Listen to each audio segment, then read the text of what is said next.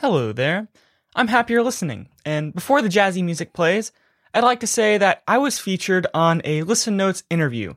Listen Notes is a podcast search engine on which I'm just going to say I have a blue check mark, and I would really like to thank you all very kindly for that, for your support. But I'll have the interview links in the show notes. And uh, yeah, now I'll let the jazzy music play.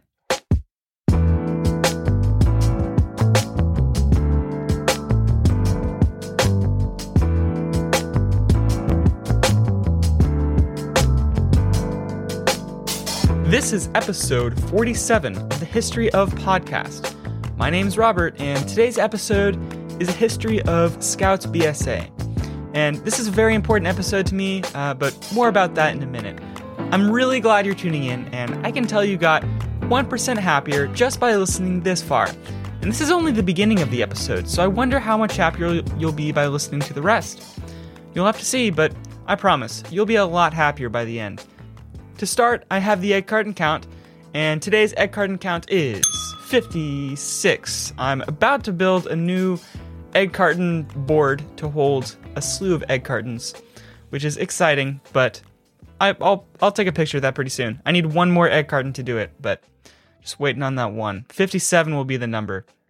So, like I said a minute ago, uh, this is a very important episode to me, and the history of Boy Scouts has been highly requested by my scout friends. I understand that all the uh, the scouts and scoutmasters listening to this are probably fact checking me right now, waiting for me to say something wrong, because every Boy Scout has uh, the basic story of scouting printed on his brain by his scoutmaster.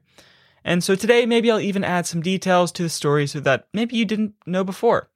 Uh, to all you scouts out there. So here we go. We start with a man named Robert Baden Powell of England.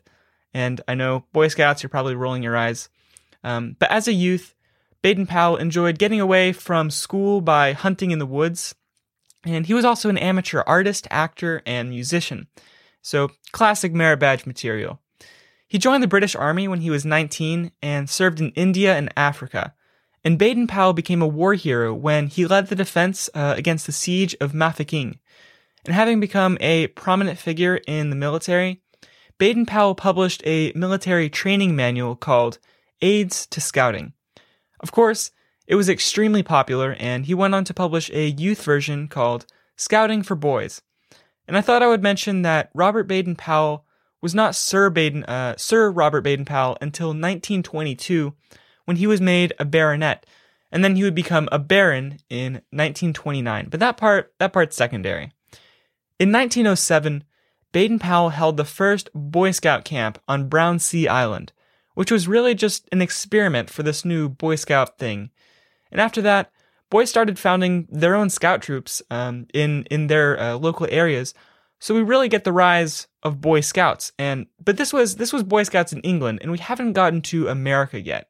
For that, we start with an American publisher named William D. Boyce, who traveled to London in 1909. He was looking for an office downtown in London, but wasn't familiar with where he was going and couldn't make his way around the dense London fog.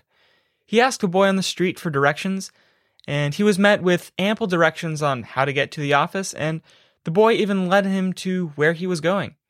And Boyce offered to pay the boy out of gratitude, but he declined, saying it would ruin the point of his goodwill. And William Boyce, he never got the boy's name, but he did figure out that he was a scout, so, sometime later, he met with Robert Baden Powell to talk about this whole scouting thing. And at this point, Boyce was pretty impressed. And when he came back home, he founded the Boy Scouts of America in 1910. But there were actually scout troops in America before this. Fans of Baden Powell formed their own independent troops in New Jersey, Kentucky, Oklahoma, as well as a few other states. So, yes, the first Boy Scout troop was established in 1908 two years before the BSA was officially founded. And there's a plaque in Burnside, Kentucky, commemorating the home of the first scout troop in America. But scouting historians dispute who was actually the first scout troop. So they just give equal credit to all the troops founded in 1910 or earlier, which doesn't make sense, but I'll go with it. Either way, at the same time, back in England, Warrington Baden Powell, Robert's older brother, wrote a pamphlet similar to Robert's called Sea Scouting and Seamanship for Boys. And yes, Sea Scouting is a real thing, don't laugh, because I was a Sea Scout for two years. Uh, and originally, at the start of Sea Scouts, a boy had to be at least 15 years old, and if he was a Boy Scout, he had to be at least first class uh, rank. And the age parameters have been tweaked over the years. Now I believe it's uh, youth from 13 to 20 years old. But in 1949, Sea Scouts was renamed Sea Explorers, which would lead to a whole chain of events. And in 1959, that branched, uh, so the Sea Explorers would branch into regular, uh, regular old Sea Scouts for youth as it had been. But then there was also the second branch, which was Explorers. And that's pretty much Sea Scouts for young adults. And of course, it's more complex than that, and this was reorganized several times over the years, but all you need to know is that's how it finally came out to be today Sea Scouts and Explorers. And Sea Scouts as a whole is designed for older youth, which is needed because a lot of kids start Boy Scouts not pacing themselves, and they burn out by the time they're 14. So Sea Scouts helps keep older teens engaged in scouting. But what if you don't like sailing, if you're just landlocked? And that's really what exploring is. While it started out as Sea Scouts, it became more wide ranging in its objectives and activities. But over the years, it slowly branched into either a career centered program or an outdoor centered program. And that's where we get another split. In 1998, the outdoors side of the exploring program branched off into venturing, while the career side just stayed as exploring.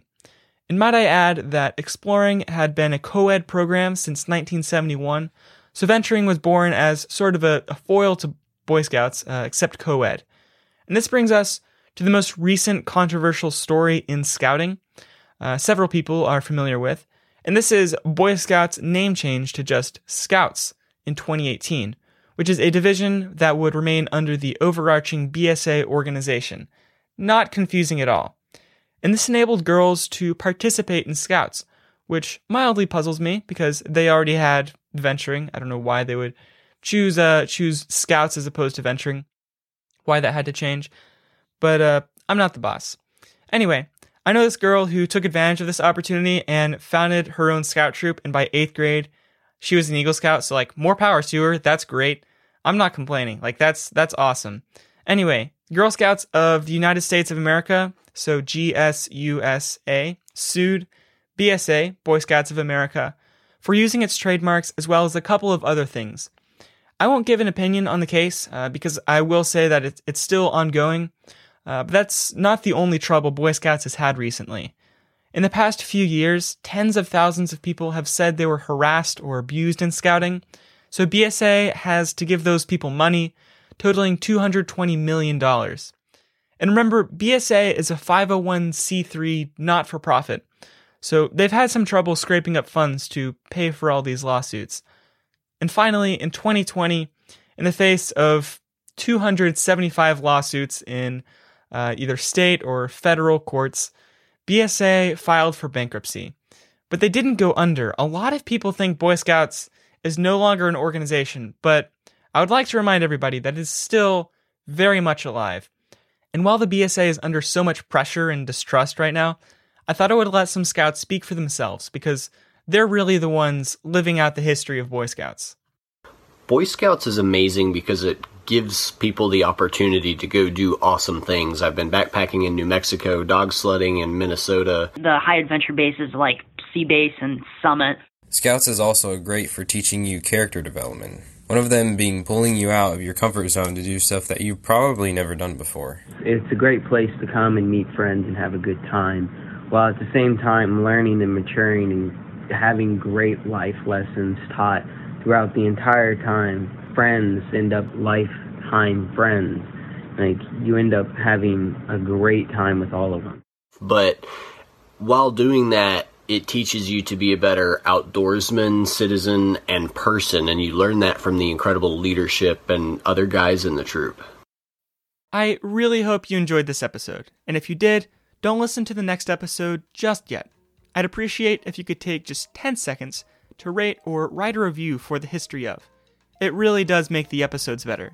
And if you think you have a friend who might enjoy this podcast, tell them about the history of their new favorite podcast, and you might just make their day. I'd like to thank you all for your gracious, loyal support, and until the next one, I'm Robert Lakatosh. Thanks for listening.